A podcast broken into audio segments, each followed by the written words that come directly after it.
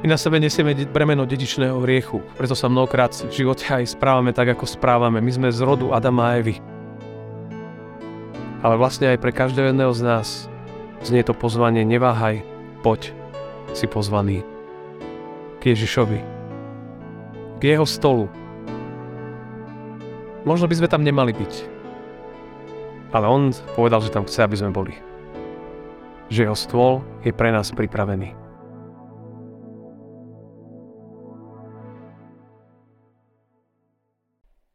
K Tebe, hospodine, pozdvihujem svoju dušu.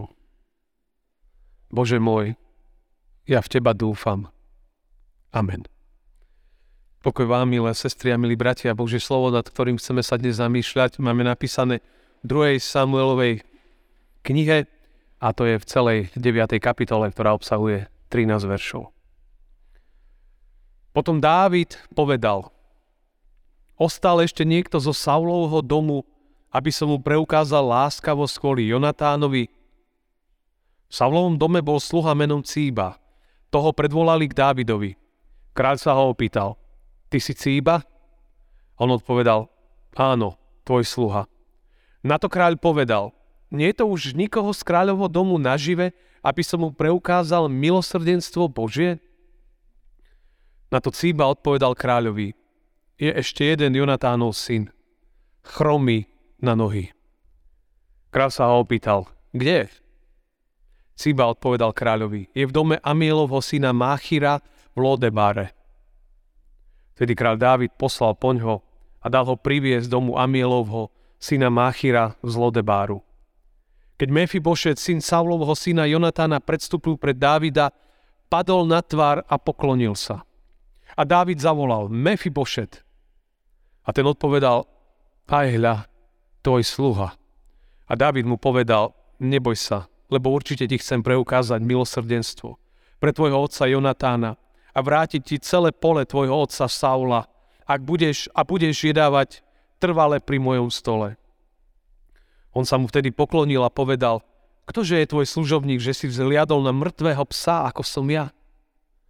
Potom kráľ zavolal Saulovho služobníka Cíbu a povedal mu, všetko, čo mal Saul a celý jeho dom, dal som synovi tvojho pána. Budeš mu obrábať zem, ty, tvoji synovia a tvoji sluhovia a budeš znášať úrodu, aby syn tvojho pána mal chlieb, ktorým by sa živil. Ale Mefibošet, syn tvojho pána, bude trvale jedávať pri mojom stole. Ciba mal 15 synov a 20 sluhov. Ciba odpovedal kráľovi, tvoj služobník urobí celkom tak, ako môj pán kráľ prikázal svojmu služobníkovi. Mefibošet však jedával pri Dávidovom stole, ako jedával ako jeden z kráľových synov. Mefibošet mal malého syna menom Mícha. Všetci obyvatelia Cibovho domu sa stali Mefibošetovými služobníkmi. A Mefibošet býval v Jeruzaleme, pretože trvale jedával pri kráľovom stole. Ale bol krivý na obe nohy. Amen. Toľko je slov z písma.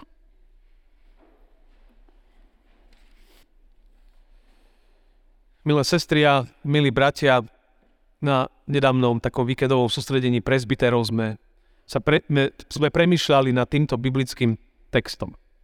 A práve v kontexte dnešnej nedele, nedele deviatník, ktorá má samostatne takú tému, že nezaslúžená milosť, tak to je veľmi, veľmi vhodný text na, na tieto dnešné služby Božie. Rozpráva príbeh kráľa Dávida, ak ste to stíhali celé počúvať ktorý jedného dňa vyslovil veľmi krásne prianie. A on povedal, ešte ostal niekto zo Saulovho domu, aby som mu preukázal milosrdenstvo Božie. Či je ešte niekto nažive z Jonatánovho potomstva, lebo ja im chcem preukázať milosrdenstvo, niečo dobré. Aby sme porozumeli tomu celému, tak potrebujeme poznať kontext tohto príbehu. Dávid, teda terajší kráľ Dávid, Svojho času mal najlepšieho priateľa, volal sa Jonatan, ktorý už, keď sa odohráva tento príbeh, nežil. Ale za života bol veľmi blízko ku Dávidovi. Dokonca a, bol to priateľ, ale je to nazvané, že mu bol bližší ako brat. Zároveň Dávid týmito slovami, keď, keď hovorí, či je tu ešte niekto, komu by som mohol preukázať milosrdenstvo, tak vlastne plní jeden sľub.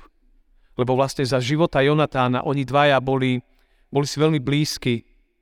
A Jonatán svojho času povedal, že neodopri svoje milosrdenstvo môjmu domu vtedy, keď jedného dňa vypliení hospodin Dávidových nepriateľov z povrchu zeme. Neodopri milosrdenstvo môjmu domu. Čiže Dávid mal rád Jonatána, Jonatán už nežil. Dávid chcel preukázať veľké srdce voči tomu domu Jonatánovmu a zároveň chcel splniť sľub. Aby sme tomu porozumeli ešte viac, tak, uh, tak to, čo chcel Dávid urobiť, bolo, bolo veľmi výnimočné, pretože Jonatán uh, bol z rodu Saulovho, bol to Saulov syn. Saul bol prvý kráľ, po ňom nastúpil na trón Dávid. Saul bol kráľ, ktorý celý život, celý svoj kráľovský život v podstate, odkedy tak spoznal Dávida, usiloval o jeho život. Chcel Dávida zabiť. Lebo sa bál. Tak ako, lebo on vedel, že David sa má stať budúcim kráľom. Tak robil všetko preto, aby ho odstránil. V Novej zmluve to poznáme kráľ Herodes, keď sa narodil pán Ježiš. Robil všetko preto, aby odstránil Ježiša. A teda Dávid, to, čo robí, je, je zvláštna vec, lebo on v podstate domu svojho nepriateľa chce, chce ukázať veľké srdce, chce im pomôcť, chce sa o tento dom postarať. Niektorí hovoria, teda nie niektorí, na Slovensku existuje možno taká nejaké, a, taký výrok, nie, že si možno poznáte, že si chováš hada na hrudi. Ste to asi počuli. Že to, to, ten príbeh sa zdá niečím takým. Možno ako keby si choval hada na hrudi, ktorý ho jedného dňa by mal uštipnúť. Štandardne králi vykinožili všetkých konkurentov. A Dávid, Dávid hľada niekoho z toho nepriateľského rodu, aby mu prijavil milosrdenstvo. To, to je úžasná vec. Úžasná vec. A tak Dávid sa pýta a cez, cez jedného muža, Cíba, sluha sa dozvedá, že nažive je ešte jeden syn, ktorý sa volá Mefibošet. Že ten ešte žije. O Mefibošetovi musíme povedať tiež minimálne tri veci. Mefibošet, keď mal 5 rokov, prišiel o svojho otca, Jonatána. Zároveň vtedy prišiel aj o svojho starého otca, Saula. Vyrastal od 5 rokov bez otca, bez starého otca a obaja zomreli vo vojne. A to vždy urobí veľa človekom, ak vyrastá bez otca. To, narobí strašne veľa. To je jedna vec. Druhá vec, keď mal Boše 5 rokov a práve vtedy, keď jeho otec zomrel, tak, ho, tak oni vedeli, že sa musia ukryť. Lebo nevedeli, ako sa zachová Dávid, keď sa stal kráľom, roky, roky dozadu. Tak utekali. Jeho vtedy držala na rukách slúžka. Vypadol jej z rúk. Spadol na zem, polamal si obidve nohy. Ostal v podstate krivý. Nevládal poriadne chodiť. Trvalý invalid.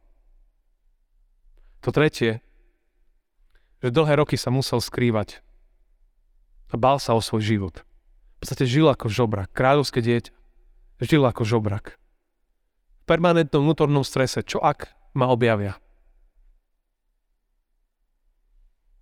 Tak si predstavte, že on, a on mal, jemu sa tiež narodil syn, čiže tento príbeh sa odohráva, keď bol už dospelý. Čiže to je kontext celého tohto príbehu. A jeho zrazu Dávid si vyhľadal a povedal, príď na môj dvor.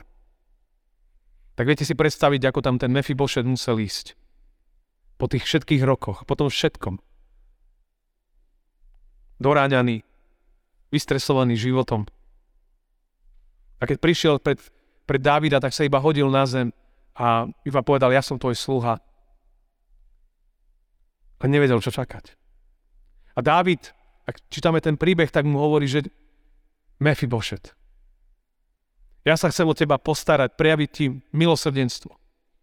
Milosrdenstvo je konkrétny čin. Milosrdný Samarita našiel toho ubitého na ceste a ho sa o neho postaral.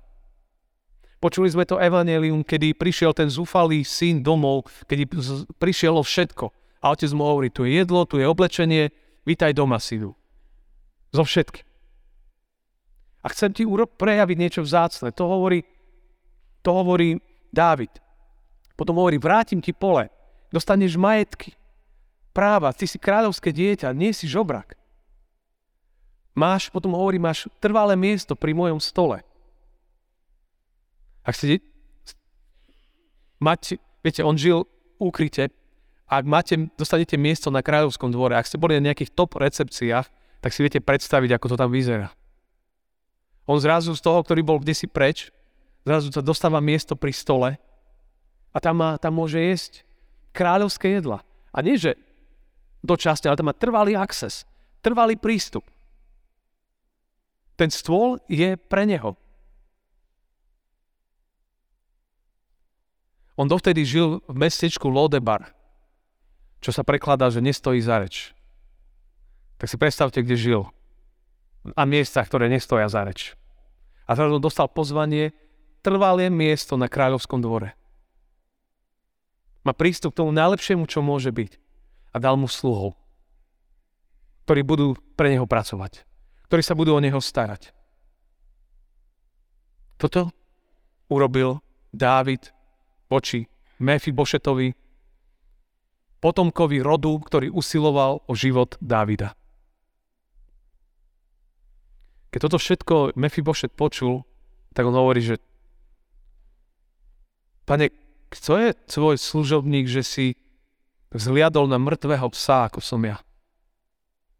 tak takúto vysokú mienku mal o sebe životnú. Mŕtvý pes. Ako z dochlína. No celé, celá situácia úplne opovrženia hodný, neužitočný. Ťažko mu bolo veriť, že, že toto on chce urobiť, že ho chce, chce prijať a že, že mu ponúka miesto, že mu ponúka úplne iný a nový život.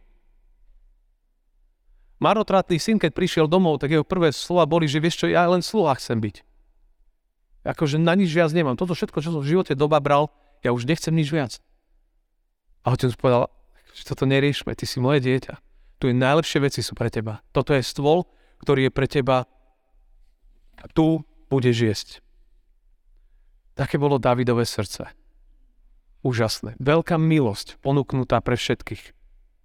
A je to nádherný príbeh v starej zmluve, kde si ukrytý.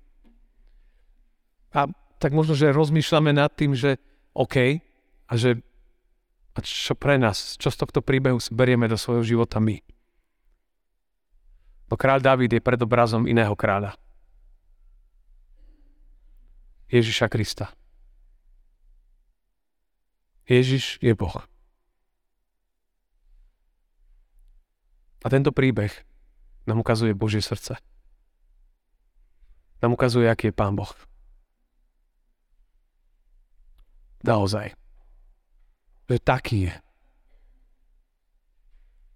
Pán Ježiš je, je ten Dávid kráľ, ktorý sa pýta na stratených, tých, ktorí sa skrývajú, tých, ktorí nesú sebe roky bolesť a, a všetky trápenia a bolesti, ktorí sú možno poskrývaní vo svojom živote. On sa tam pýta, a teraz tie slova transformujem, ako keby sa Kristus pýtal tu dnes v tomto kostole, alebo tých, ktorí to počúvate, sledujete. Ostal tu ešte niekto, aby som mu preukázal láskavosť?